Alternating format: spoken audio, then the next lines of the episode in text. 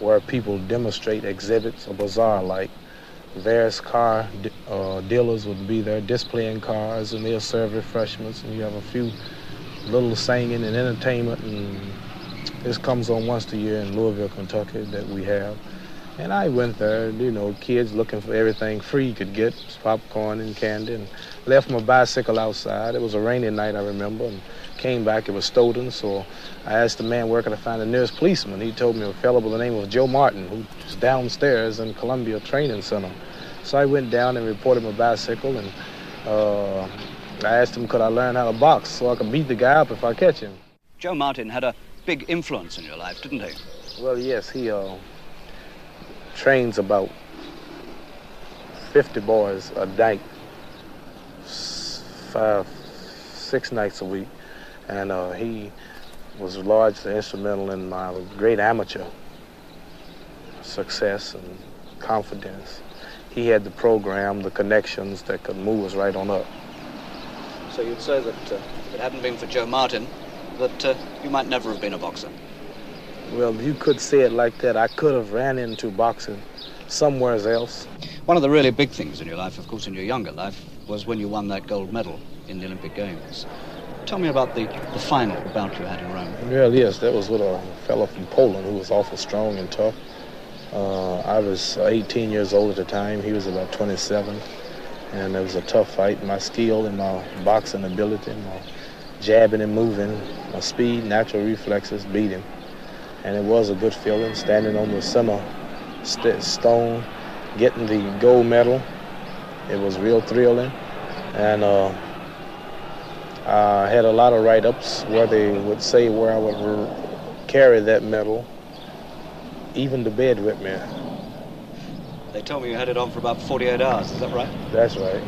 I'm wondering if you were a, a noisy kid, uh, this act of yours, saying that you're the greatest. Does this come naturally to you, or do you have to work at it? Well, it's not only an act, but I do put emphasis on what I'm going to do, and I talk about it and then make it look like it might be an act. But if you check my record, you'll find out that none of it is really act. For an example, when I came to London, England, for Henry Cooper, I told him for three weeks that he would go in round five, and he did.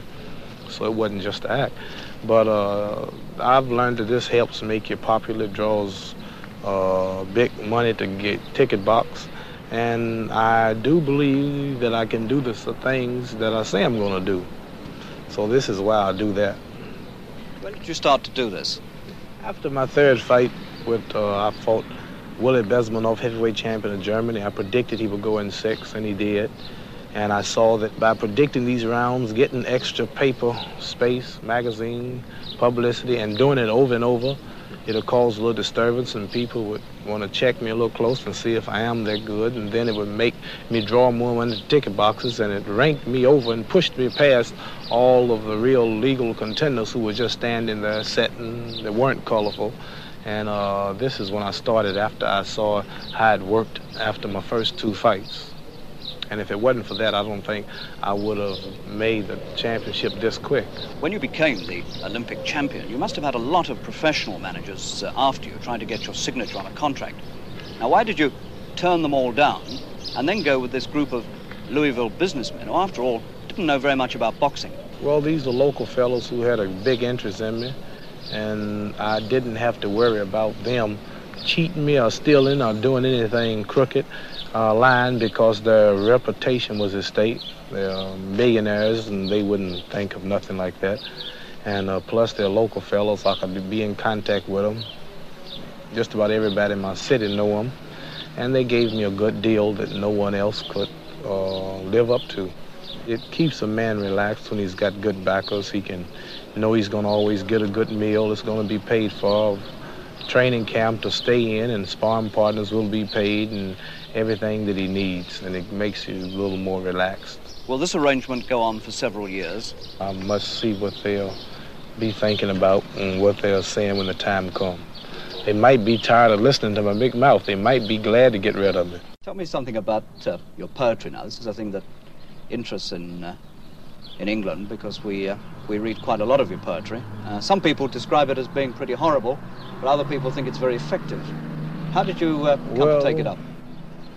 Uh, it came from my round predicting. I would say, for an example, I would say uh, whoever my opponent would be, he will be in a bad fix because I will knock him out in round six.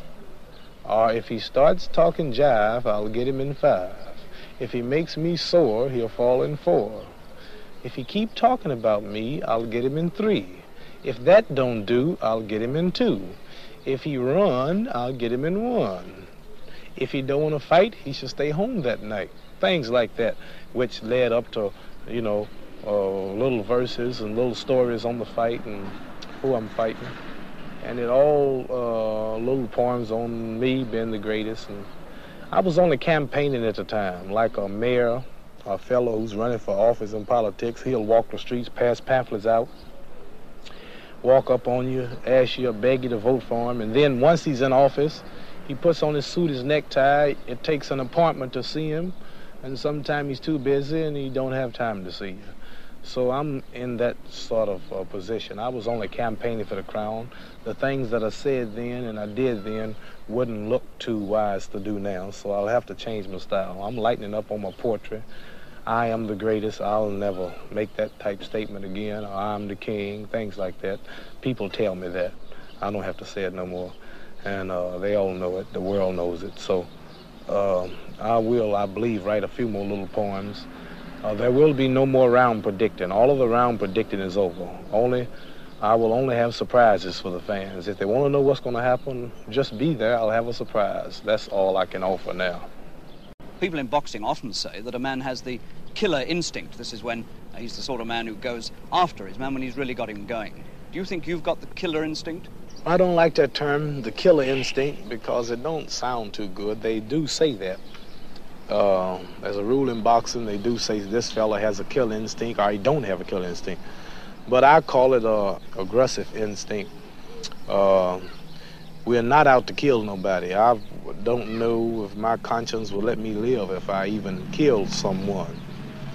Uh, and uh, I wouldn't say I have a killing instinct, but I have an aggressive instinct to take advantage of an opportunity, or you might say a knockout instinct, but not a not intending to kill nobody. You were brought up uh, in the Baptist church, weren't you? Protestant church um, and you were brought up to believe in Christianity. Has it been difficult for you to abandon these beliefs and take up your new, your new uh, Well, you can't tell a man something and uh, make him believe it unless you show him a reason and a fact why it's wrong. Uh, we've been taught that the Christian religion is 2,000 years old, and uh, there's always been a God for trillions of years. And uh, Jesus Christ himself uh, didn't teach Christianity because there was no Christianity that day. Uh, didn't name Christianity, they killed him. Moses, 2,000 years before Jesus, didn't teach it, or none of the prophets. And if you check history and the Holy Quran, the real books, and the Holy Land, you'll find out that the, religions were Islam, and uh, these prophets were Muslims. Has your conversion to the Islamic faith cost you a lot of money? Certain things that are with me and concerning my religious and striving to be a righteous man, uh, worshiping God wouldn't allow me to do. It would make me look funny in front of the world. Uh, being in some love movie uh, with some woman hugging and kissing on her, you understand? These type things where two and three hundred thousand dollar offers involved, I just tell them to go because my love of Almighty God Allah and my religion's convictions are more to me than fame, or if I had to give up everything that I have now, if I had to quit boxing and have one suit of clothes to wear and go somewheres and find a job to prove that uh, I'm with Allah and His Messenger Elijah Muhammad, I'll retire and do all of that right at this minute if it had to be that. So, which goes to show you that uh, I'm a boxer and I fight once a year, and I'm in the bracket now where I can draw $8 million a night. So I really don't need these things, and it would be too embarrassing to take them. So, although you have uh, Cadillacs, and although presumably you have as much money as you want, it doesn't really matter to you. The money doesn't really matter to you. What does matter to you yeah, is money, your faith. That, and you must say, be realistic about it. Money matters. We can't live here in this world, as you know, without money. We need money. But I want to say one thing. When it comes to the point where a man, uh, any man, I believe, has the judge between money or God, then I would say he's an idiot or a fool, making a fool of himself to choose money. Because first of all, if the money's there, it was God who got him to the money. It was God who enabled him to have the health and the ability to get to the money. So I believe this is the way God would test you, is to make you famous, make you great, and then attempt you with some worldly luxury things and see if you really appreciate what he's done for you. That's the test. Any man can be fat, uh, eating a lot of food, happy at home and saying, I love God, I believe in God, I treat everybody right. Well, let him get bankrupt, let him wonder how he's going to pay his bills next week, and let him be hungry and uh, look like he's headed for disaster, poverty, and then see how much he still loved God. As you know, it's a Bible story about Job where God took all of his wealth and Job's wife told him to curse your God. And then he took his health, and Job wouldn't curse his God. And the wife said, You're a fool. And Job said, Woman, I'll never curse my God. Are you crazy? And so he lost all of his wealth, and he looked like he was going to die. But God tested him, and later Job become twice as healthy and four times as rich. So uh, this is a little case of mine. I wouldn't say I'm no prophet, nothing like that, but I know this is these this this confronts me now, and I'm healthy from the uh, God got me healthy. He made me the champion. He's blessed me to have no marks on my face, and I would look silly even mentioning losing some money. Money is nothing. God can get me all the money I want. Sports View, broadcast on BBC Radio, 15th of August, 1967. The world heavyweight champion is the man who can whoop every man in the world. He's superior to all men physical in the ring. And at this time, I can physically whip every man in the world. Have never been whipped. I whooped Sonny Liston fair and square. Def- whooped him twice. A man who they said was unbeatable. Defended the title 11 times. Went to every country. Fought uh, challenges from every country. Gave everybody a chance. No return clauses in my contracts. And I'm known as the established heavyweight champion of the whole world. I'm the fastest, the classiest, uh, the most scientific, and ranked as the fastest heavyweight in history. And it's impossible for someone to say I am no, dethroned when I haven't been whooped.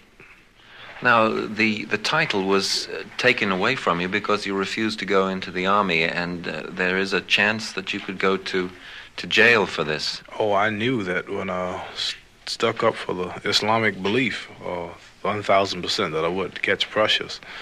And many people, religious people in the past, Jesus spent some time in jail, Moses spent some time in jail, uh, Noah, Lot, the Honorable Elijah Muhammad Ali himself, Martin Luther King, all men who stand up for their beliefs in a society where that uh, is not understood or is misrepresented. Naturally, suffer punishments, but in the end, they're always much greater after they serve the time.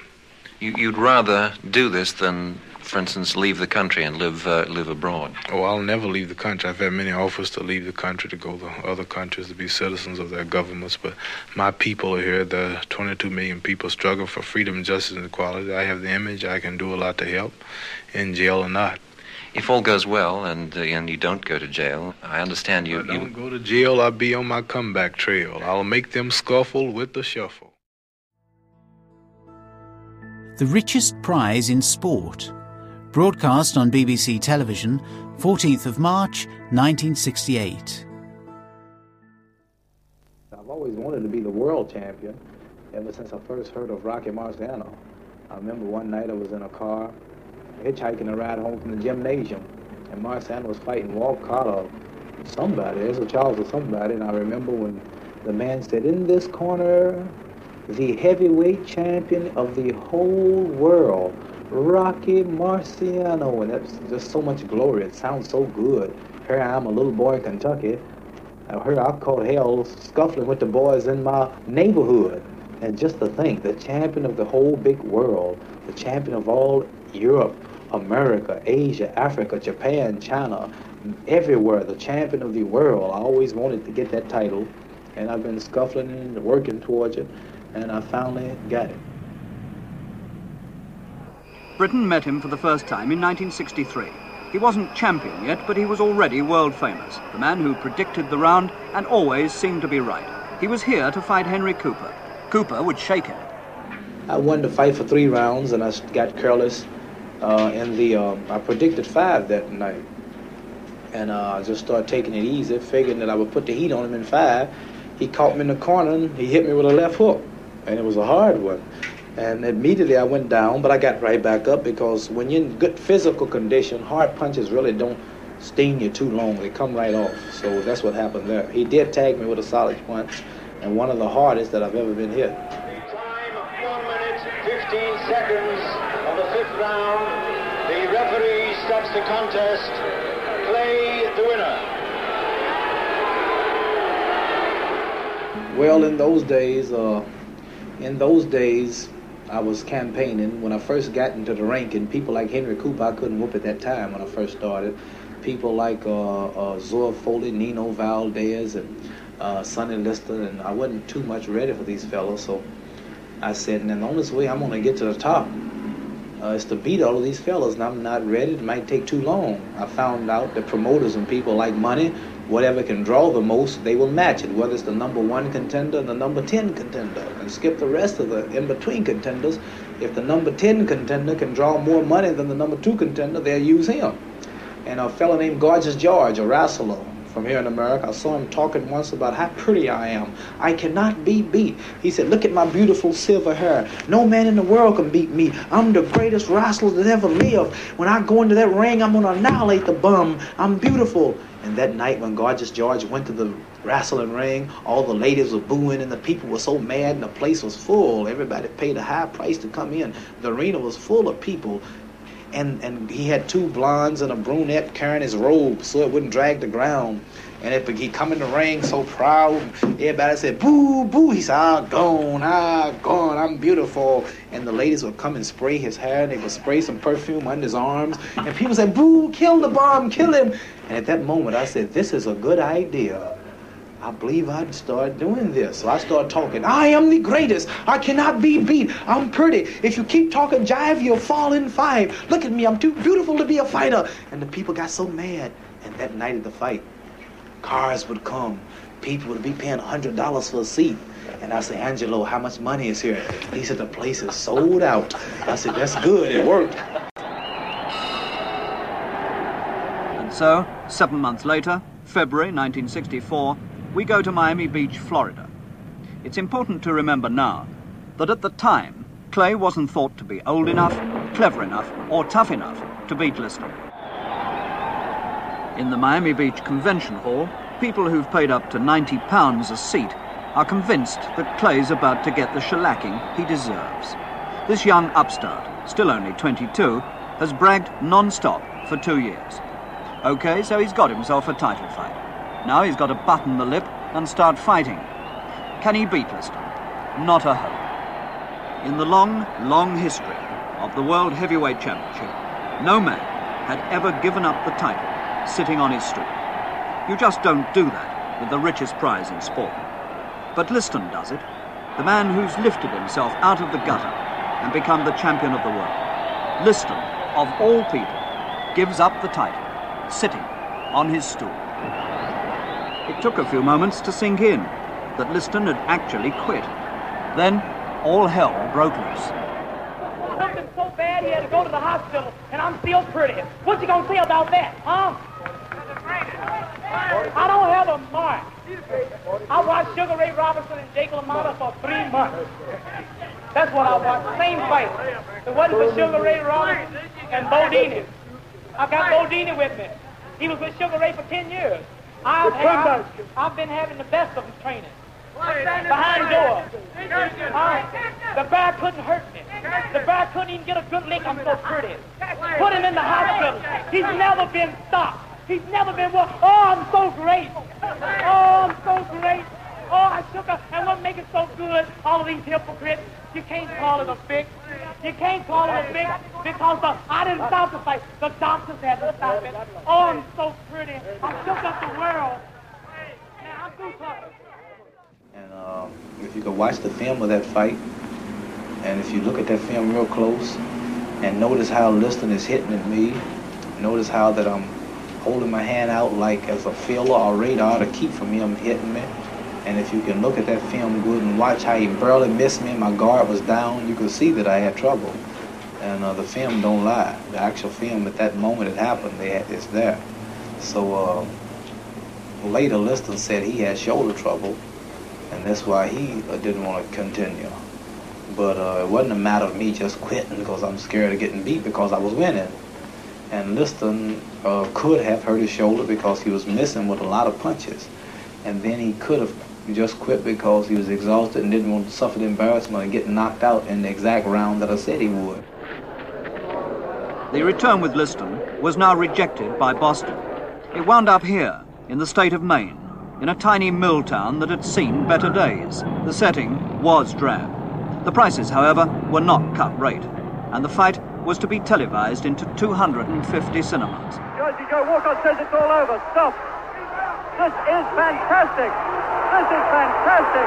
I've never seen a finish like it in my life. And uh, we were dancing, feeling each other out, and Liston caught me in a corner, and I happened to bounce away from him and jumped right in with a hard right. He just missed with a left, and it was a connect. They tried to say it was a fix. Then they're saying that the judge was a fix. They're saying that the referee was phony. They're saying that my managers are phony, Angelo Dundee. They're saying the Liston's people are phony. They're saying that the state commissioner's phony, and, and, and couldn't nobody pull no fix before the world like that. But with the Vietnam War hotting up, Muhammad Ali was eligible for the army, they said. His reply? He said he had no quarrel with the Viet Cong. He wouldn't join up.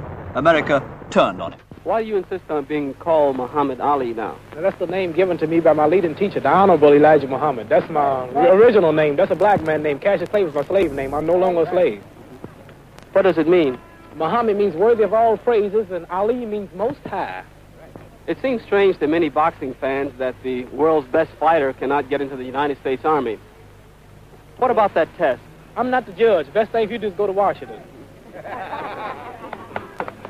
Was anything difficult about the test? It was a rather tough test. I did my best. That's all I can say. It's all over with. There's nothing else to say now. Well, how do you feel about the Army? Would you like to be in?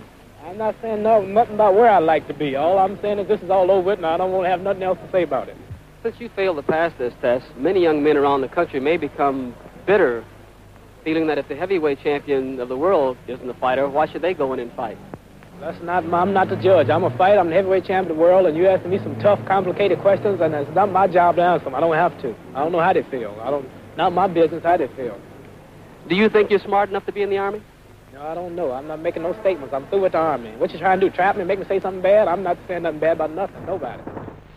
What about your unpatriotic remarks that you made? That will be straightened out with the government or whoever I have to face when it comes to that. Are you apologizing for having made those statements at this time?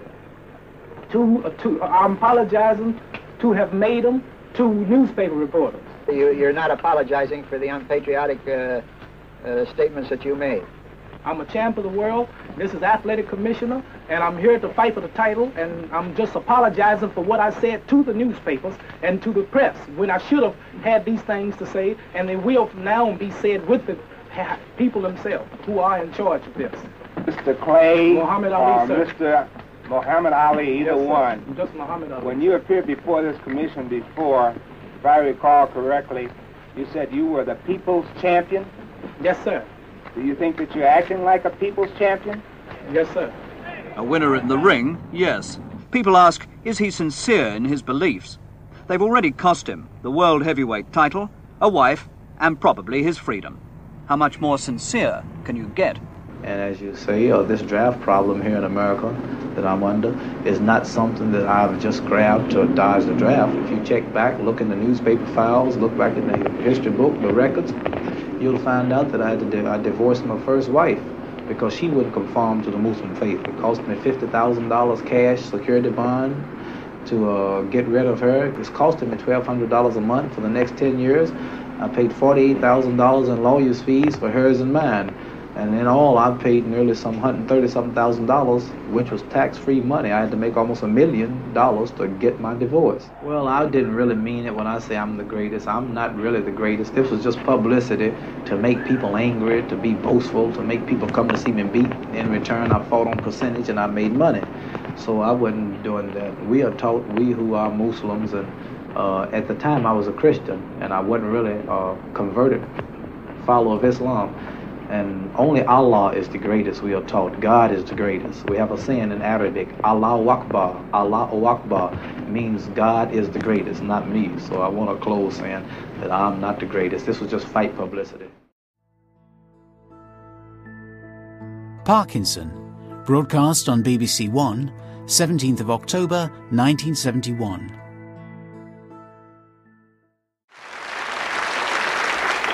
Can I go back to your, to your childhood? When you were a kid um, in Louisville, did you get involved in fist fights and things like that? I mean, we were a couple. I, I, can remember a couple of little fights, but I ran because it's kind of dangerous. One fellow was going for a rock, another was picking up a stick. It wasn't no referees or no judges, and I got out. It wasn't right. did you, did you at that time, though, when you were 12 and, and in your early teens, did you um, ever imagine yourself as being world champion? Did you used to say Right. Well, it happened one night when I heard Rocky Marciano he had beat Walcott or somebody, and I was in the rain on my bicycle, leaning over, listening to fellows' radio on the car, and I heard the fellow say, "And still the heavyweight champion of the world, Rocky Marciano," and all the noise.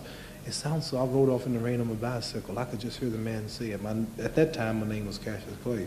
And still the heavyweight champion of the whole world, Cassius Clay. I heard it as I rode off in the rain, and I said to myself, the champion of the whole world can whoop every man in Russia, every man in America, every man in China, every man in Japan, every man in Europe, every man in America. The champion of the whole world. It sounded big then. So I kept working until I did it. Not only the champion of the whole world, but better than all of those before me. I'm not going to argue with you. You're not as dumb as you look.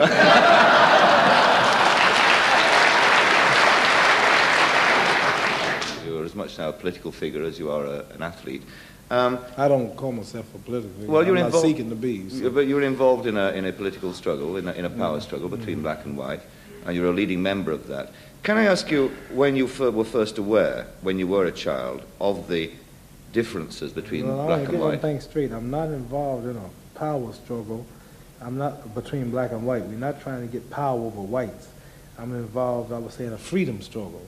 You understand? I wouldn't say power struggle. Right. That means I want to get in power to do you like, you know, not you, but the, the white American like they've done us. We're not trying to get in that type of power to rule nobody. We're just trying to get out from under the ruler, the evil ruler. But when did you? But when did you? What I asked you was when you, when when was your first recollection as a child of being a second-class citizen, second being treated class, like one? No, more sixteenth class they used to always say we are second class citizens. I used to always say my mother, I said, Mama, how come we're second class citizens? The African can go where I can't go. The Chinese can go where I can't go in America. The Englishman, you can come to white America and set up businesses and do things I can't do. And the Puerto Rican, the Hawaiian, and just about everybody came before the black people and more respected. So I said, uh, so if we were just second class citizens, we'd be doing all right. But we were way down from second class. Oh man, if we were second class citizens, we'd be driving all Cadillacs or living good. First class would be driving a Rolls Royce, but we'd still be doing good. no, we way under that. But things are getting much better. But I always wonder when I went to church on Sundays. I've always been one to. I'm not just a boxer. I do a lot of reading, a lot of studying. I ask questions. I go. I travel these countries. I watch how people live, and I learn. And I always ask my mother, I said, Mother, how come is everything white? I said, why is Jesus white with blonde hair and blue eyes? Why is the Lord's Supper all white men? Angels are white, Pope and the Mary and every, even the angels. I said, Mother, when we die, do we go to heaven? She said, naturally we go to heaven. I said, well, what happened to all the black angels when they took the pictures? she,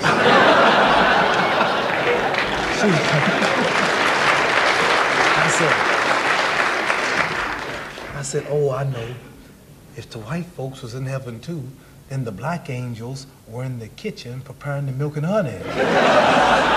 she said, listen, you quit saying that, boy. I was always curious. And I always wondered why I had to die to go to heaven. Why I couldn't have pretty cars and good money and nice homes now. Why do I have to wait till I die to get milk and honey? And I said, Mama, I don't want no milk and honey. I like steaks and, and I said, milk and honey is a laxative anyway. Did they have a lot, did they have a lot of bathrooms in heaven? So anyway, I was always curious. I always wondered why. You know, Tarzan is the king of the jungle in Africa. He was white. And, uh, white man.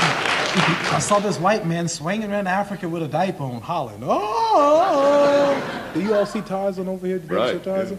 And all the Africans, uh, he's beating them up and breaking the lion's jaw. And here's Tarzan talking to the animals, and the Africans been there for centuries, and he yet can't talk to the animals. Only Tarzan can talk to the animals. I always wondered why. And Miss America was always white. All the beautiful brown women in America, beautiful suntans, beautiful shapes, all type complexions, but she always was white. And Miss World was always white. And Miss Universe was always white. And then they got some stuff called White House cigars, White Swan soap, King White soap, White Cloud tissue paper, White Rain hair rinse, White Tornado flow wax. Everything was white. And the angel food cake was the white cake, and the devil food cake was the chocolate cake. I said, Mama, why is everything white? I always wondered, you know, and, and the president lived in the White House. and Mary had a little lamb, his feet as white as snow and snow white. And everything was white. Santa Claus was white. And everything bad was black. The little ugly duckling was the black duck, and the black cat was the bad luck.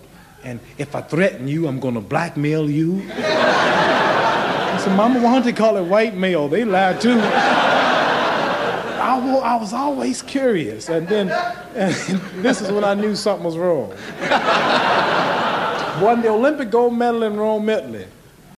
Olympic champion, the Russian standing right here, and the Pole right here. Is Poland considered a communist country? Yeah. Yeah, I'm defeating America's so-called threats or enemies. And the flag is going dun dun dun dun dun dun dun dun dun dun dun. I'm standing so proud. Dun dun dun dun dun dun. And I done whooped the world for America. Dun dun dun dun dun dun. I took my gold medal, thought I'd invented something. I said, man, I know I'm going to get my people freedom there. I'm the champion of the whole world, Olympic champion. I know I can eat downtown now. And I went downtown that day, had my big old medal on, and went the restaurants. At that time, black things wasn't integrated. The black folks couldn't eat downtown. And I went downtown, I sat down, and I said, a cup of coffee, uh, hot dog. He said, the lady said, we don't serve Negroes. I was so mad. I said, I don't eat them either. Just give me a couple of hamburgers.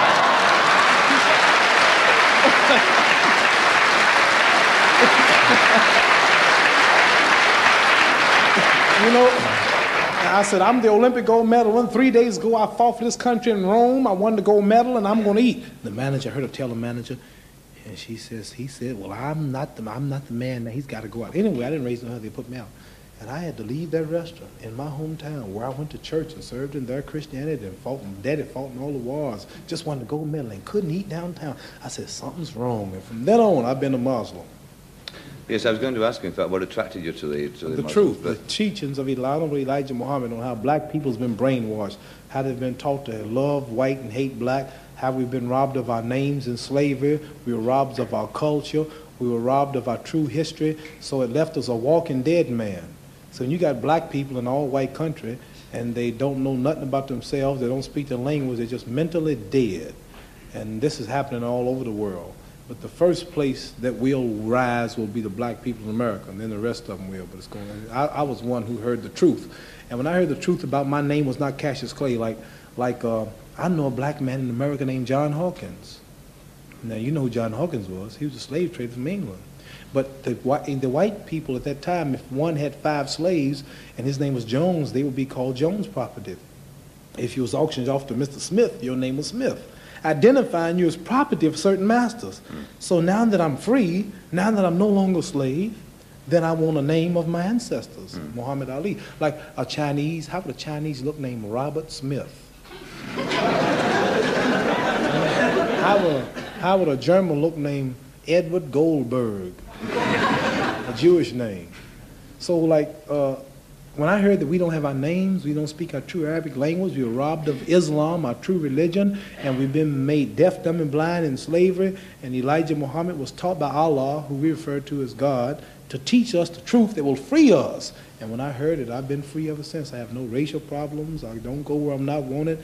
I mean, I'm proud, and, and Islam did it. So, and after these things that I heard in church, or preaching, and watching this and that, I knew something was wrong, but I couldn't pinpoint it. But as soon as I heard the truth that Elijah Muhammad teaches us in America, it made me accept it. Can I put this to you, though, that um, the, uh, you, the Elijah Muhammad teaches uh, separatism, that the two races shall, shall live, uh, that the blacks shall have their own. Well, he- But, but can I ask you about that? Isn't, wouldn't it make more sense and cause less pain all round in the, in the struggle for, um, um, in this battle, if it was integration rather than separatism? I mean, why do you reject integration? Well, I tell you, uh, number one, we don't want to start the people to think it wrong. We don't hate nobody. But Elijah Muhammad teaches us the truth of God that's never been taught to our people, or nobody really. He teaches us that God beautified the planet Earth by sep- separating everybody in different countries to themselves. Chinese are in China, Englishmen in England, Puerto Ricans in Puerto Rico, Ethiopians in Ethiopia, Arabians in Arabia, Egyptians in Egypt. And Americans took that country anyway and then stole us. So you're going to always have chaos and trouble. It's a savage country. I notice here the policemen don't carry guns. They're not even out hit people with sticks. Boy, in America, they got two policemen five policemen in one car watching each other. Each has got a pistol. One's got a machine gun. One's got a shotgun. And two dogs. And they, they call the streets day and night. And they shooting, pound, hitting. Just crazy. See, and I understand that the worst people in England at that time were ran to America for some reason, and to that part of the world, and then the slavery came and caused all the corruption.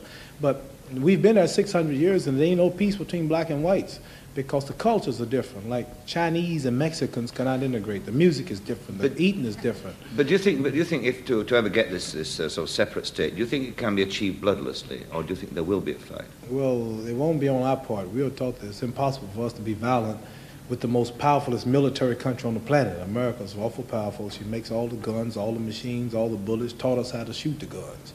And it's, in, it's totally impossible for 30 million black people to be violent against 170 million. We need a mental res, uh, revolution, unity, and coming together, and not physical. So when, we, when he says separation, what he's saying is that black people must do something for themselves and not always beg white people to move in the neighborhoods, but clean their own neighborhoods. And another thing, when you say integration, it comes under intermarriage too, right? All Right, being together. right, sure. And I'm sure no intelligent white person watching this show, or no intelligent uh, white man in his or her right white mind, want black boys and black girls marrying their white sons and daughters, and in return introducing their grandchildren as half brown, kinky-haired black people. I, w- I and I'm wouldn't- sure I wouldn't I'm- object to that. Well, you wouldn't, but a lot of them would. Well, I'm sure a lot of people. And no, it's, it's the point. What I'm trying to say is this. What I'm trying to say is this. And you don't have it. You say you don't, but you don't have it. You really ain't gonna have it. You're on the show, and you got to say that. No, no, no, no, that's, no, that's, that's, that's not true. Why would you want to do that? Because, because I don't, think, I don't think I'm any different from you, you see. Uh, Yeah, we yeah we much different. I mean, I think society's made us different. You know we're different. and We all together. But society's made us different. No, not society. God made us different. No, no, we're just human beings. He made all of us. We all listen. Bluebirds fly with bluebirds. Red birds want to be with red birds. Listen, listen. Tell me when I'm wrong. Pigeons want to be with pigeons. Tell me when I'm wrong. Well, We I- have an well, we must. they well, we should have. they don't have intelligence, but yet No. they stay together. We should have more intelligence than them, right? Buzzards are with buzzards. Yeah. Buzzards are with buzzards. Bluebirds with bluebirds. They all are birds, but they got different cultures. The eagles like to hang out in the mountains. The buzzard like to fly around the desert. Well, the bluebird like to fly around the trees and There'd and be the certain grass. problems, a, a buzzard mating with a sparrow, wouldn't there? What? There'd be certain. Right, right. And that's I we have the problems too. No, I don't see I don't see I don't see no black and white couples in England or America walking around proud holding their children That's because society. and going out. That's that's society's fault. I mean, Well, well, but, I mean, we've got to educate well, people around. It. Well, life is too short for me to be raised catching hell for something like that. I'd rather go and be my own. I have a beautiful daughter, beautiful wife. They look like me. We're all happy, and I don't have no trouble. I got no trouble. Ain't, I ain't that much in love with no woman to go through all that hell. Ain't no one woman that good. You understand? I understand. Yeah, I just I do understand. I understand. I think it's I think it's sad that that. that It ain't sad because I want my child to look like me. Every intelligent person wants his child to look like him. I'm sad because I want to blot out my race and lose my beautiful identity. Chinese love Chinese. They love the little slanted eyed, pretty brown skinned ch- babies. Pakistanis love their culture. Jewish people love their culture. A lot of Catholics don't want to marry number Catholics. They want the religion to stay the same. Who want to spot up yourself and kill your race?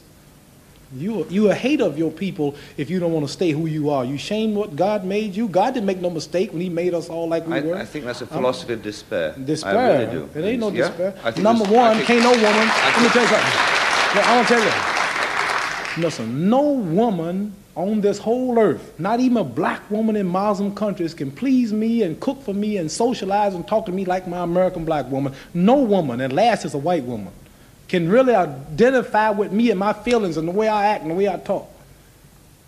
And you can't take no Chinese man and give him no Puerto Rican woman and holler about we in love and you emotionally in love and physically, but really they're not happy because she's gonna hear some Puerto Rican music, he's gonna hear some Chinese music, and they're gonna be clashing all the time.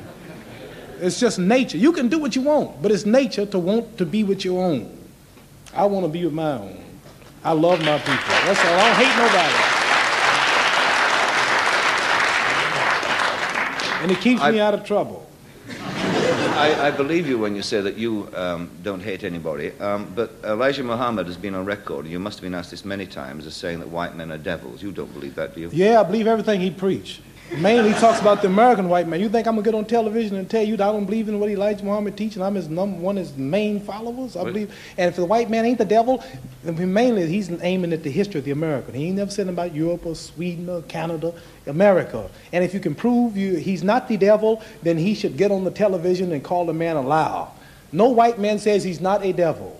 But they the- don't say nothing. Are you saying that, that every white man then in Uh, America he- is a white man? Was uh, John F. Kennedy a white man? Yeah. Uh, was he a, was he a devil? Well, who, who am I to say? What do you think he was? Who am I to say he was the devil? I'm not Elijah Muhammad. Eli, no, no, I've heard Elijah Muhammad say this. There are many white people who mean right and in heart want to do right, but there are so few. If 10,000 rattlesnakes was coming down that aisle now, and I had a door here I could shut, and in that 10,000, 1,000 meant right. 1,000 rattlesnakes didn't want to bite me. I knew they were good. Should I let all these rattlesnakes come down, hoping that that thousand get together and form a shield? Or should I just close the door and stay safe? I think that. You understand? The I Viet. Cong are not all bad, but America's still dropping bombs. In Hiroshima, the Japan wasn't bad, but she still dropped the bomb. In Korea, they weren't bad, but they still dropped the bomb. So now I'm going to forget the 400 years of lynching and killing and raping and depriving my people of freedom, justice, equality, first fired, last hired, the lowest of low, last respected, and I'm going to look at two or three white people who are trying to do right and don't see the other million trying to kill me? I'm not that big of a fool, and I'm not going to deny it. I believe everything he teach, and if the white people of the country are not the devil, then they should prove they're not the devil. They kill all our leaders, assassinating them daily, those who ever come into prominence. And it's been happening. They never get the one. They went in Africa prison the other day and shot 35 black brothers of mine. I knew most of them. Killed them outright. Had no weapons. Said they were going to slice the guard's throat, and no guard's throat to slice. They just wanted to kill black people. Um, 400 men shot point blank at 35 or 40 black men with no weapons and killed them. And who went to jail? Nobody. It happens every day, and they rape our women daily. Policemen pull black people over and hit them across the head and unjustly try them in courts. And no, none of the good white folks can be found to help us. Now, what am I going to do? Get up and tell you Elijah Muhammad's wrong when he said they're not the devil? They have to prove they're not the devil. The history is the history of a devil. You Can cannot I- lynch and kill and rape and burn and castrate a man, rape his women for 400 years, enslave them and burn them and still mistreat them and dropping bombs on everybody all over the world, causing trouble everywhere they go, and then you're going to say he's not the devil? Well, prove he's not the devil. Can I? You mentioned there at the beginning uh, Vietnam, and I'd like to talk to you now about um, what happened when you refused to join to join the forces. Um, as you said, the the um, Black Muslim movement is in fact. It's just Muslim. It's not black Muslim. That's a press Muslim, word. all right. And uh, the history of the Americans is to divide and conquer. We're Muslims. We got white Muslims, brown Muslims, yellow Muslims, tan Muslims, red Muslims, and black Muslims. Islam is the same world over. There ain't no such thing as a black Muslim. That's why they try to cut us off my brothers in the rest of the world to divide us in America and make the other Muslims think that we are not with them. We're all the same. I recognize them. They recognize me. I'm invited to all their homes and all over the world. I'm invited to Muslim countries. And the first thing they ask me is, why do you call yourself black Muslims? I thought we all brothers if we can follow it. That's the truth. But the press will give us the name black Muslims to cut us off from them. All right, well, you say it's a pacifist movement. What do you mean is. pacifist? I didn't say never use the word pacifist. Well, it's, today. it's in, in, every, in every uh, article I've ever read about it, it's, it's been declared a pacifist movement. What does that mean? That it doesn't fight, it doesn't It believe. fight if we're attacked. So you're not a pacifist movement? If I'm attacked, fight like hell. If you attack me, you attack. No, I'm not no foolish movement. We're not going to be the aggressor, but we have a saying after each meeting: we are not to be the aggressors, but we defend ourselves if attacked. Now we will fight, but we're not going to go looking to start nothing. But you, you, you refused to go and fight in Vietnam. Was it because you disagreed with the war in Vietnam? Or I'm a- because you I- disagree with, I with, believe in with the Holy fighting Quran. generally? I believe in the Holy Quran. It says, We who declare ourselves to be righteous Muslims do not take parts in no wars, no way, fashion, or form which take the lives of other humans unless it's a holy war declared by God Himself. And I think anybody his right man, if he knew it was God calling him, he would fight for God. But then you would, if, if it ever came, and, and God hope it never does, into a war between black and white, you would fight them. Or black and white, how? Supposing It's in card and white. A lot of wars have happened between black and white in America daily. Hundreds dying revolutions in America. But if it's something that I don't agree with, the people who starting it or who's in it involved is black, I would not get in it. No war that's uh, like it'll have to be a holy war declared by God Himself.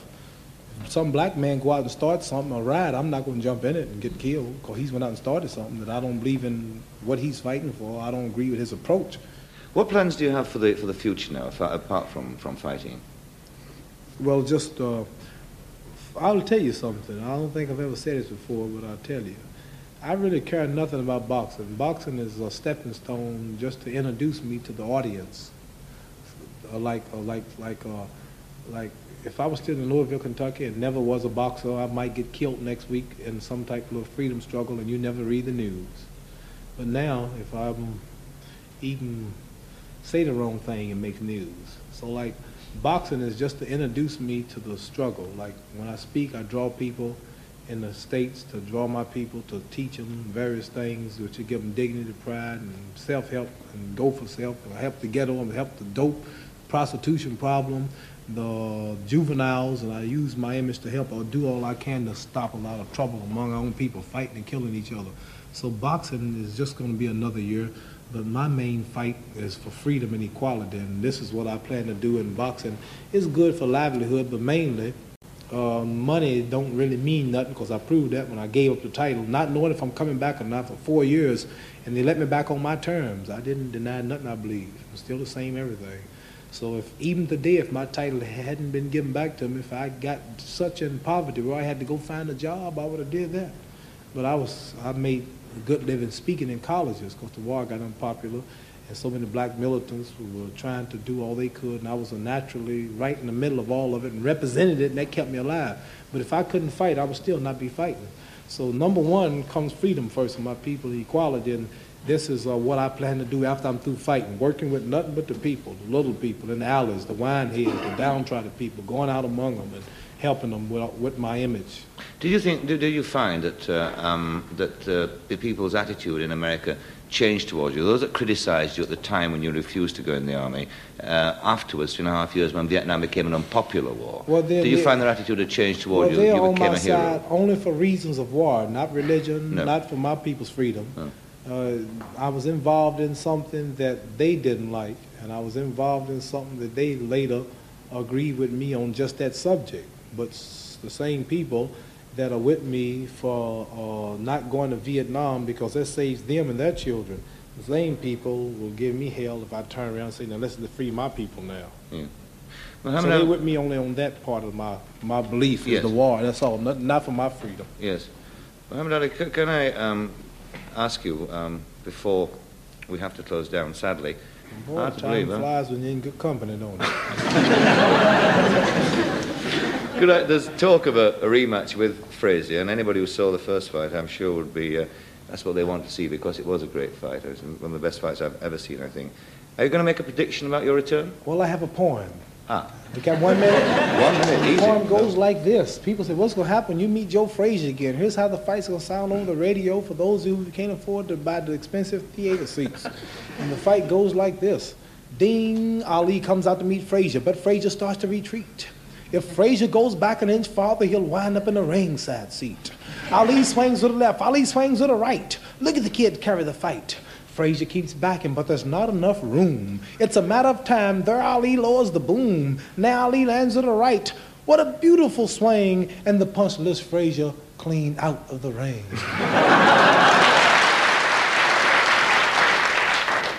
Frazier's still rising, but the referee wears a frown, for he can't start counting until Frazier comes down. now Frazier disappears from view. The crowd is getting frantic, but our radar stations have picked him up. He's somewhere over the Atlantic. Who would have thought when they came to the fight that they would have witnessed the launching of a colored satellite?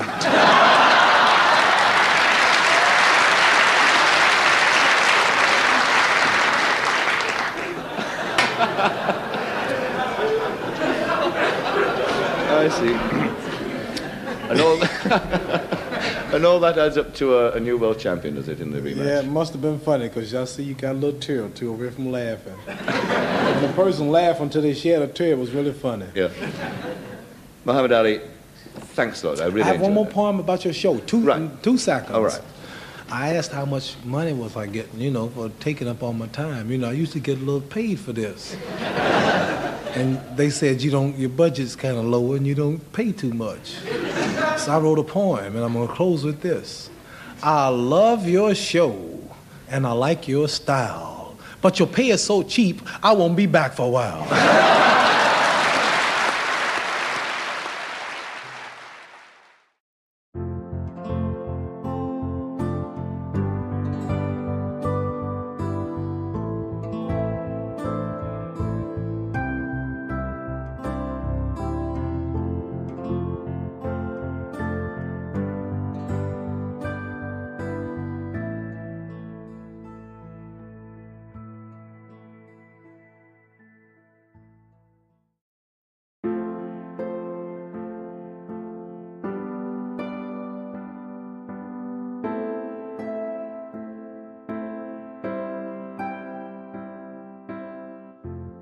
The Frost interview, recorded in 1974.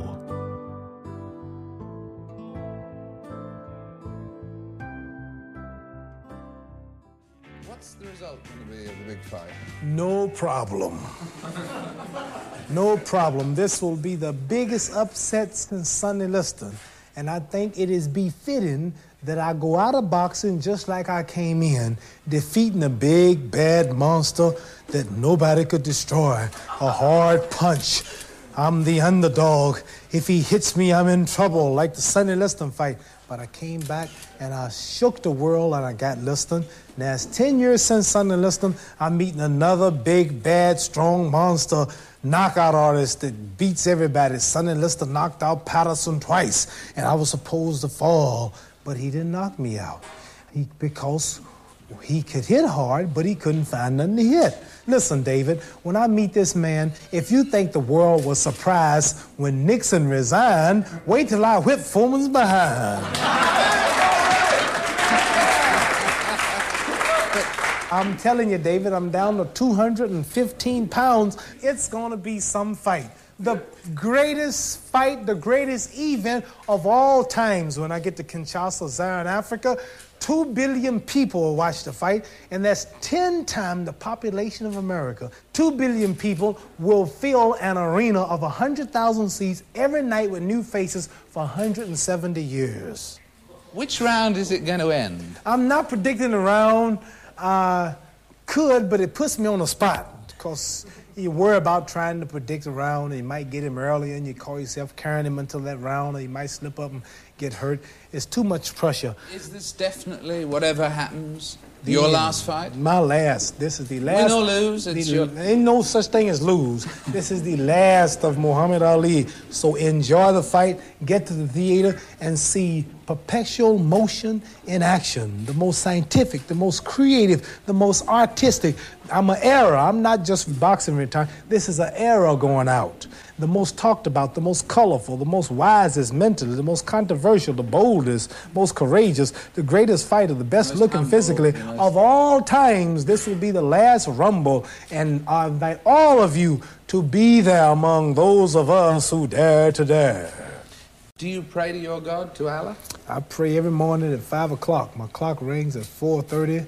I'm up at five. I take a shower, and I uh, put my white robe on. I put the towel on the floor, and I face the east towards Mecca.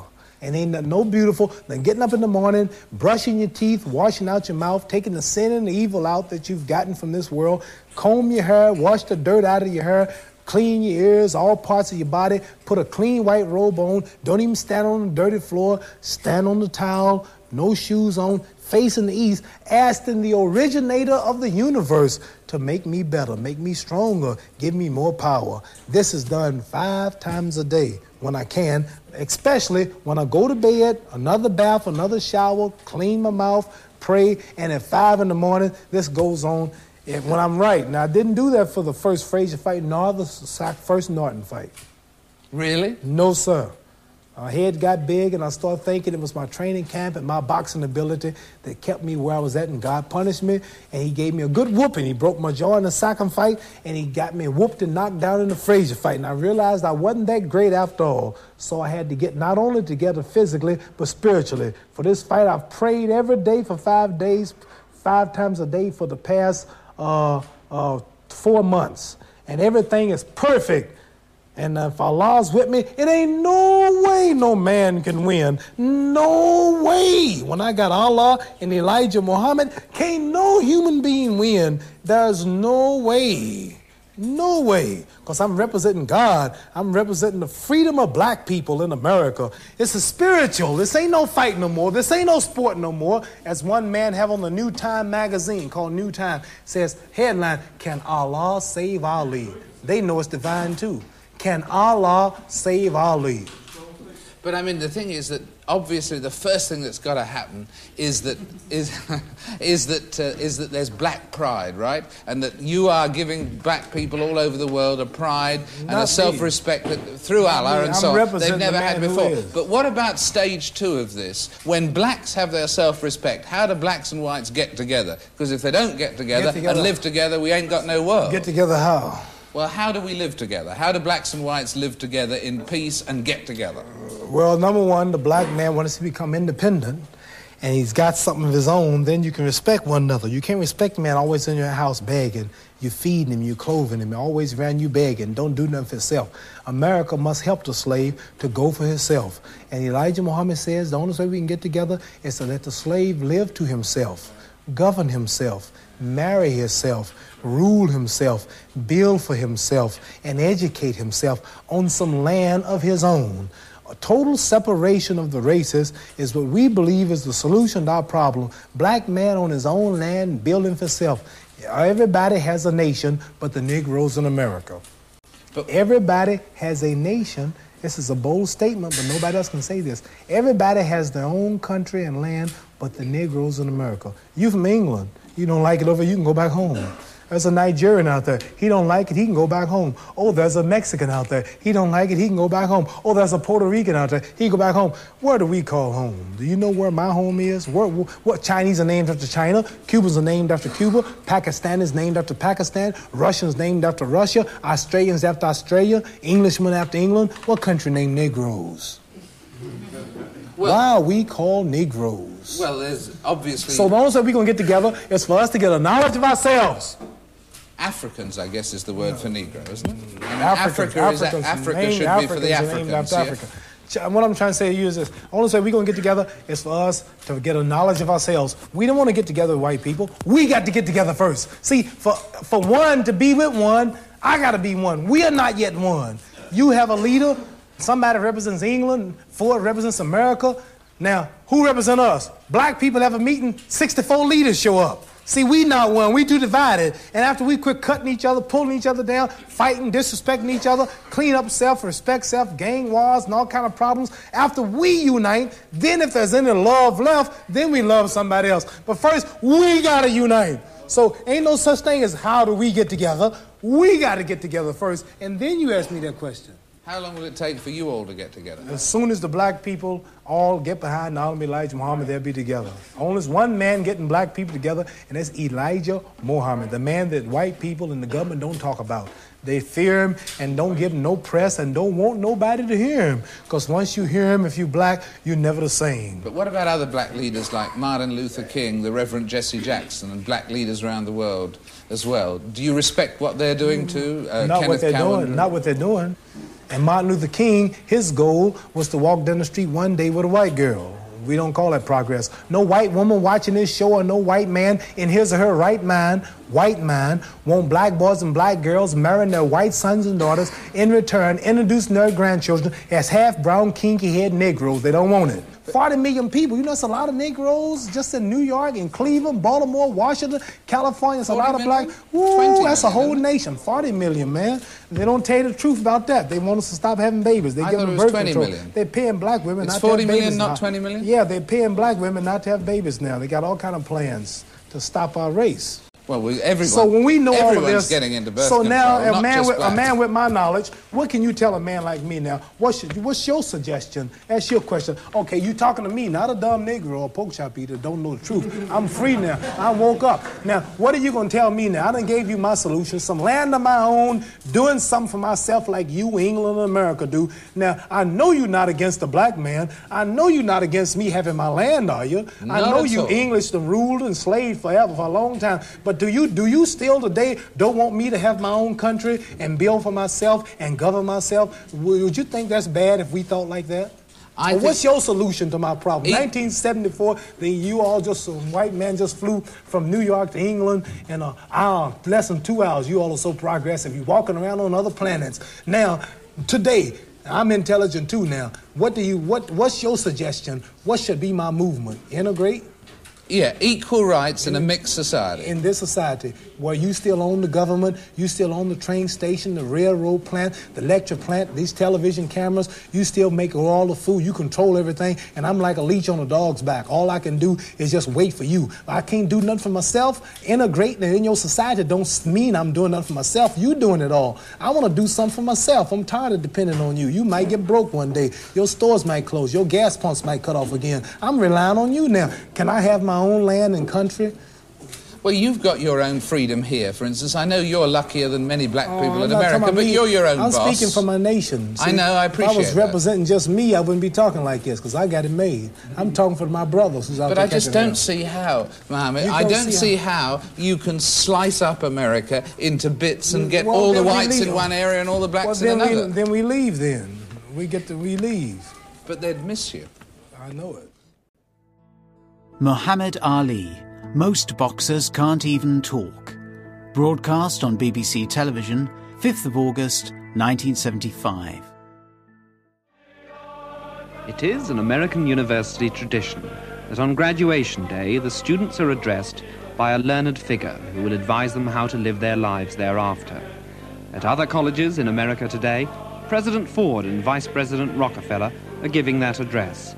But Harvard, the foremost seat of American learning, has conferred the honor on a bird of a different hue. Some people have said that the days of Camelot begin when John Kennedy was elected president in 1960 and ended when Muhammad Ali hit the canvas in the 15th round of his first fight with Joe Frazier. Zaire, Malaysia, and many other nations have tried to claim him as their national development director. He is the best known face on the planet. The Harvard class of 1975 invited Muhammad Ali to speak tonight because he is not only a fine athlete and the world heavyweight champ, but also because he has wisdom from outside the boxing world, which he has come here to share with us tonight. So without saying anything further, because the champ says it all, here's Professor Muhammad Ali.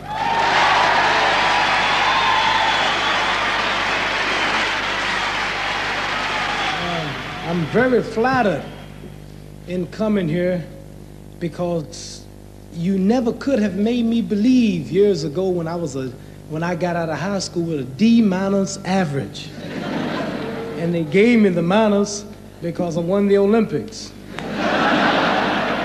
1960. I graduated in 1960 and won the Olympics in 1960. And if you had told me I'd be offered a professorship to teach philosophy and poetry at Oxford and speaking at Harvard, man, I never would have believed it. So I'm real humble and I'm thankful to be here. It's such a high seat of learning, and I'm just a boxer when most boxers can't even talk. you couldn't invite Joe Frazier, George Foreman to talk.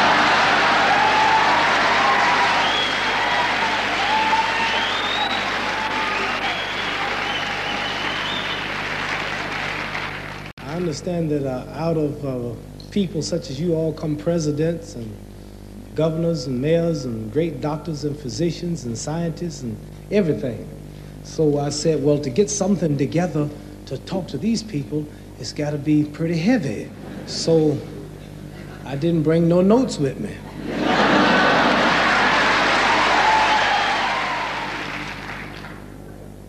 Most of my knowledge comes from traveling, talking to people, old men, wine heads, drunks, people you see on Skid Row laying out. This guy was probably a scientist, a doctor. His woman left him. He went crazy, and he's out on the corner. You don't realize how much gold and how much wisdom is in ghettos or in places where you don't think it is. As the book says, when God come, he will come as a thief in the night. Not meaning that the sun will be down, but you wouldn't recognize him. Saw a black fellow the other day, had all white hair, a beard, old cap on, a little wine bottle in his pocket. How could you give me a dollar? And I kept walking. I stopped. I said, hey, man, go back here. I don't know who this might be. I looked at him. He looked at me. Looked at me real strange. Then he shook my hand. He said, I'll bless you. I'll bless you. Now, I'm not saying that was no God or nothing. What's he doing saying, I will bless you?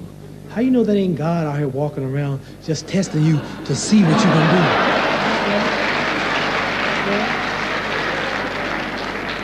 That's where I get my education. I'd be out there noticing these little things.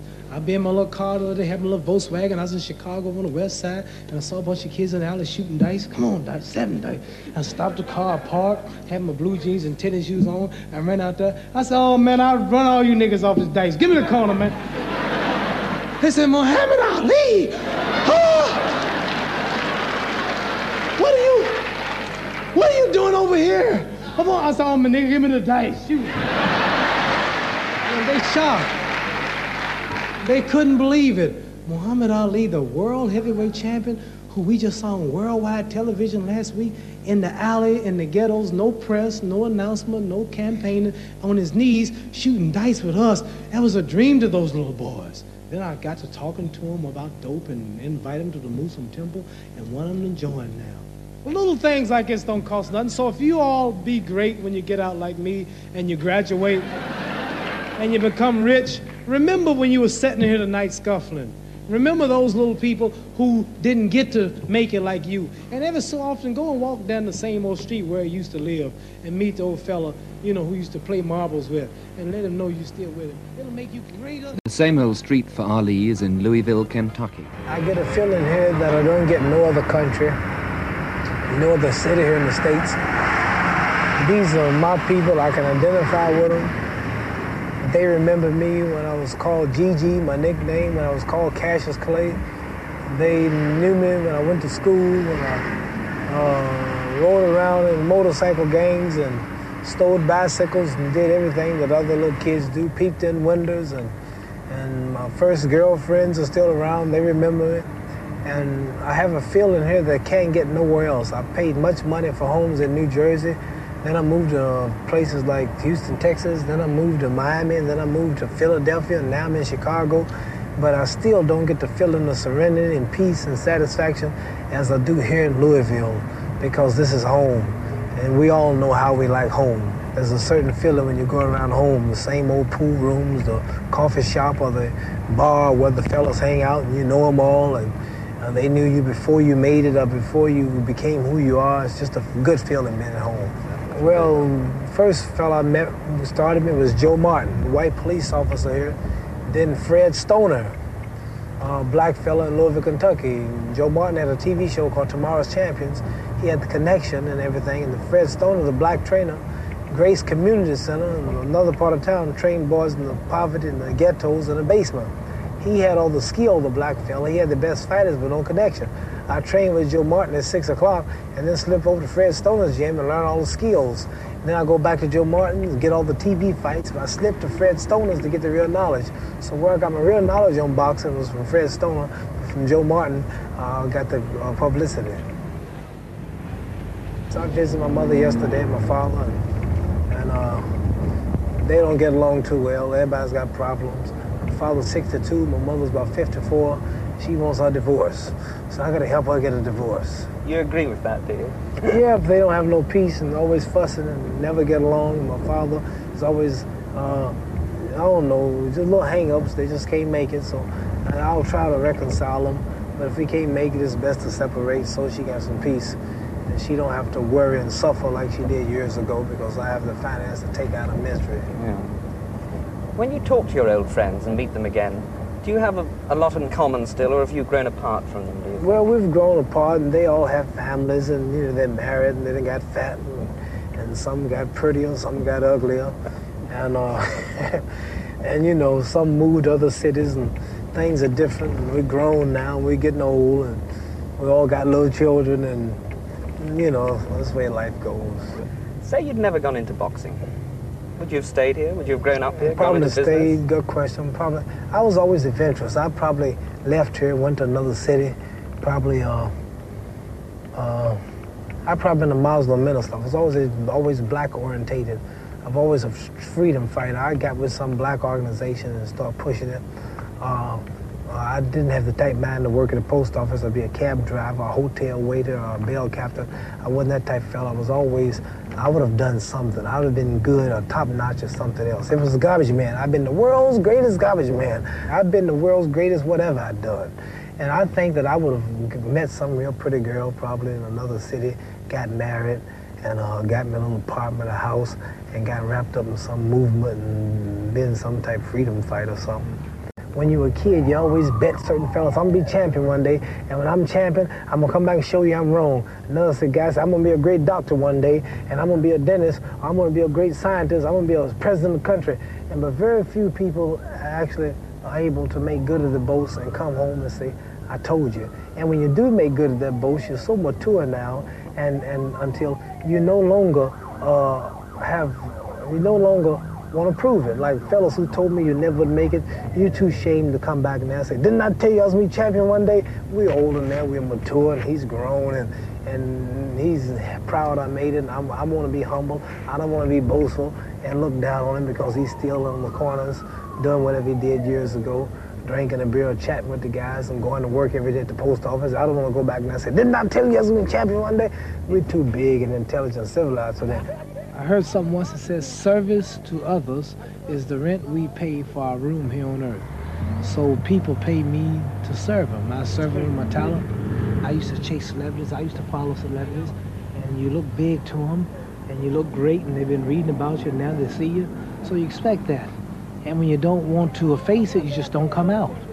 You know, that's all. Just don't go where they are. You know it's going to happen, so be ready for it. Ever since I was a kid, I've always wanted to be a champion, a leader of my people in some kind of way to help them. That was my life purpose, was to be somebody with influence to help lead people the right way. I say I always knew it was going to happen. I knew I was born for something. Probably the only place on earth where Ali can find some peace from his followers and his entourage is his camp in Deer Lake, Pennsylvania. Whenever possible, he retreats there to train and to find some solitude. These little ponies we bought just for children. Summertime when the children come up, we saddle up ponies and let them ride around on them. Heckle and Jekyll and Mutt and Jeff. my wife, my wife names all these horses. I just come to train for fights, stay so long, and then I pack up and leave. Just just enough time to get in shape for fights. I built this place about about uh, four years ago. I started building. Usually, I don't have time to do what I want to do, like going out with my kids. I got a mobile home sitting over there with beds and everything on it. I don't have a chance to go out and do the things I want to do. So most of my time is spent training because my life in boxing is short, four or five more years at the most. And then I'll do the things that I want to do, like cut the grass, go out with the family, go to the beach, or whatever I want to do. I can't do that now, so my time now is just spent training because I fight so regular. What do you hope for your children? What, what would you like your sons to be when they grow up? Well, I have one son. I hope to have more. I just want him to get educated, learn how to read, write, take up a trade, be a doctor, or go to law school, uh, be a scientist, or do anything that's going to teach him to earn a good livelihood. I regret that I should have studied harder in school. Probably should have went to college one day, but one day soon. Uh, I hope to make up for it. But common sense means a lot. Uh, I don't have that type of education, but I'm well able enough to hire and employ the people who do have that type of education. Einstein, I understand, wasn't an educated man. Moses, Lot, Noah, Jesus, God's major prophets weren't educated men. I get by using common sense. When And say you- experience is the best teacher, and I get a lot of experience. When you say you're going to make up for it one day, what would you do to make up for it? Well, one day I would like to take up some course, mainly on reading and writing. That's all. I don't need to know nothing else. Just how to read better and write better so I can study more. What's wrong with your reading and writing at the moment? It's not good I don't enough. read too good and I don't spell at all, hardly.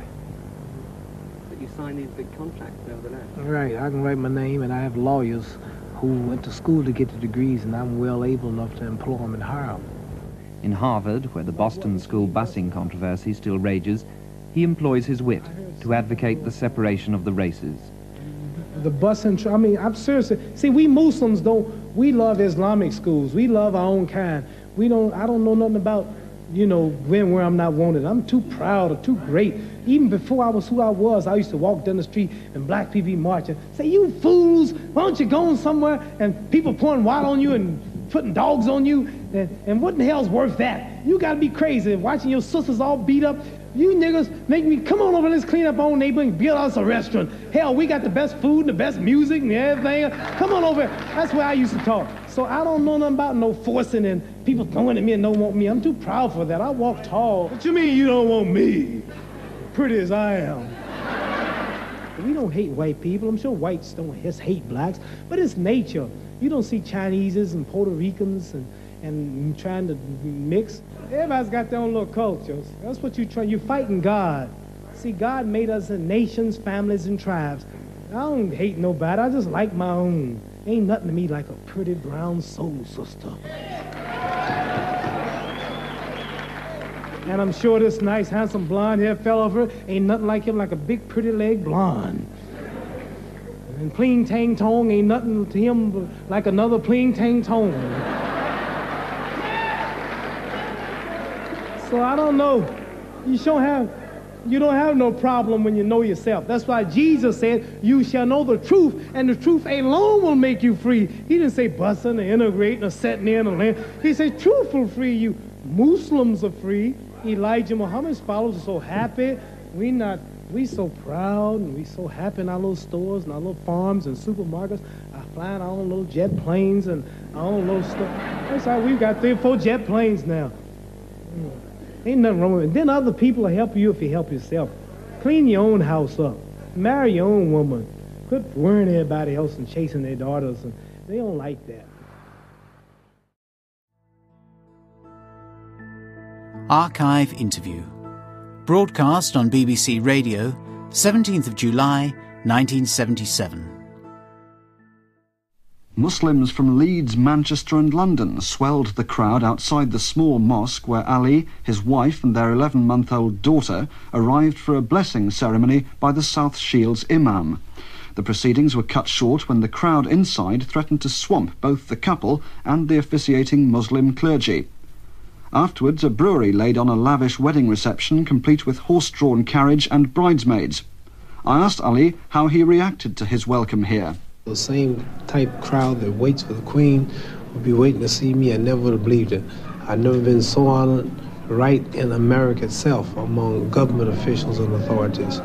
So this is the news I'm going to take back, and I'm overjoyed. Next time I go in the ring, I'll always remember how many people I have rooting for me back here. Tonight, broadcast on BBC television, 15th of January 1979. Mohammed, welcome to London and happy birthday indeed to you. Thank you. Um, is it true, can it really be confirmed now that you're actually not going to box again? No, we can't confirm it because then the boxing authorities will have a right to take the title before I give it up. So uh, I'm still the champion as of this moment. And I plan to retire in a few months. This will be a big celebration probably on the network television in America. But I'm still champion as of this moment. So the plan is for you to retire, but supposing a lot more money was offered for uh, another fight, would that not be a great temptation? Well, I'm looking for the devil to tempt me. Uh, I look at this as Satan trying to take away my world honor and my great image of three-time champion, first black man to go out with that title, and the first man to do it three times. I can live for the rest of my life just on that. I'm straight now for the rest of my life. I'm looking for the devil coming one day. So here's $12 million to fight nobody. You can win. 12 million, take it, take it. But what I see is not the 12 million. I see myself getting 12 million, but I see myself winning the fight. But going out looking bad, beating up somebody that anybody could beat, beating up somebody that people see I'm taking advantage just for money and then they can dishonor my name, and all the critics can talk about me. There are many critics in America that hate Muhammad Ali, and anything I do, they there's my wife, my mother, my religion. They just want to use sports as a platform to let out the hate against myself. So I've defeated all of them. They cannot talk bad about me. They cannot write bad. All the lies they going to bed worried every night. We couldn't get him. That big mouth did all of this and got away. I just enjoyed knowing that I whipped them, not just a Spinks or a boxer, but I beat all the enemies and the powers that are against me. So I won't don't give them the honor of just having the right to write nothing bad about me. So they can give me 50 million tomorrow. I say 50 million dollars. Boy, what I have is really valuable. I'll turn it down. Archive interview. Broadcast on BBC television, 19th of September 1984. No Parkinson disease. My doctor made a statement. It made people think that. When you have Parkinson, you shake.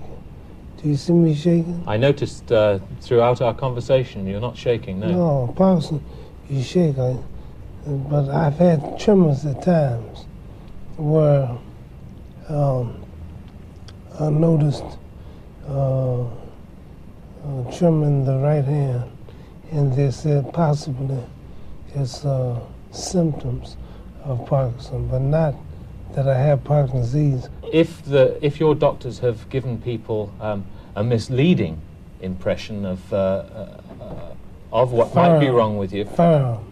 What is wrong with you? Well, I don't know. I don't see nothing wrong. What has been the purpose of the tests that you've been having uh, in Europe? Test? I thought you'd been to Dusseldorf No. for medical tests. No. We went to Dusseldorf to um, talk to sponsors who putting in buying stock in my company, Champion Sports Management. I'm not there for no doctor. So we've all been misled here in uh, in England, then, have we? I will see what happened. I, about ten, days ago, I checked in New York Hospital quietly because people mob me like the devil and for physical.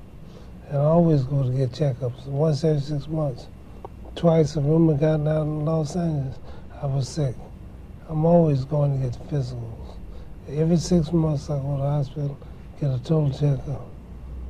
So all of all of these things that we've been hearing here are mischievous rumours, and uh, Ali is still good. well, eh? the rumor came out of London a couple months ago. He had brain damage. Remember, remember that? I do. Brain damage. He's got brain damage. Uh, he can't talk. He, when you hear him talk, you can't understand him. Don't you hear me? I hear you. You do talk a little slower and more thoughtfully than Well, uh, when I I was- remember you doing well- at the height of the greatness. when I was boxing, I was campaigning. I'm the greatest of all time. I'm pretty. Cooper talk jive. You fall in five. I'm pretty. I'm the greatest of all time. Float like a butterfly. Sing like a bee. I'm king. Let me go. I get him. I'm the greatest. I kill you. I kill you. I'm the king. Let me go. Uh, Slow down. That's to see, you're so used to that. Now I get back to myself. He's got trouble.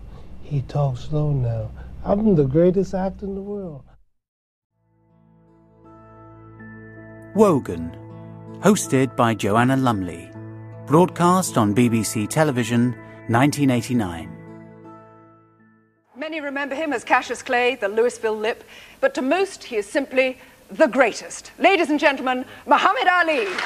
Welcome.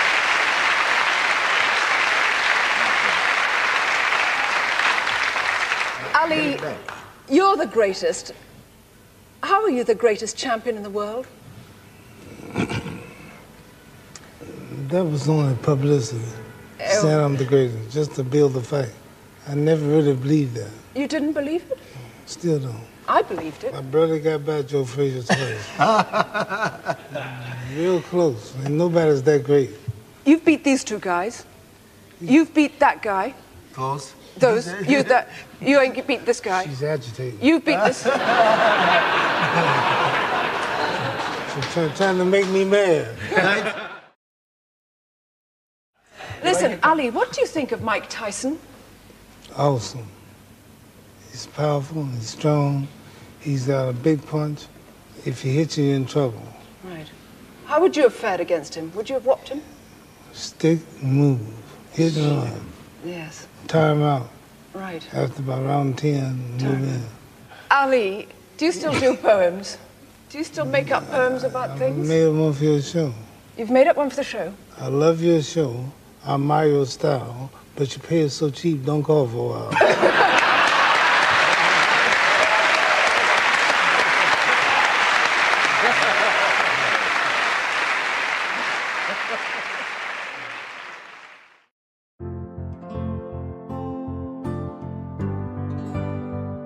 BBC Archive Voices Muhammad Ali is an Audio Go production.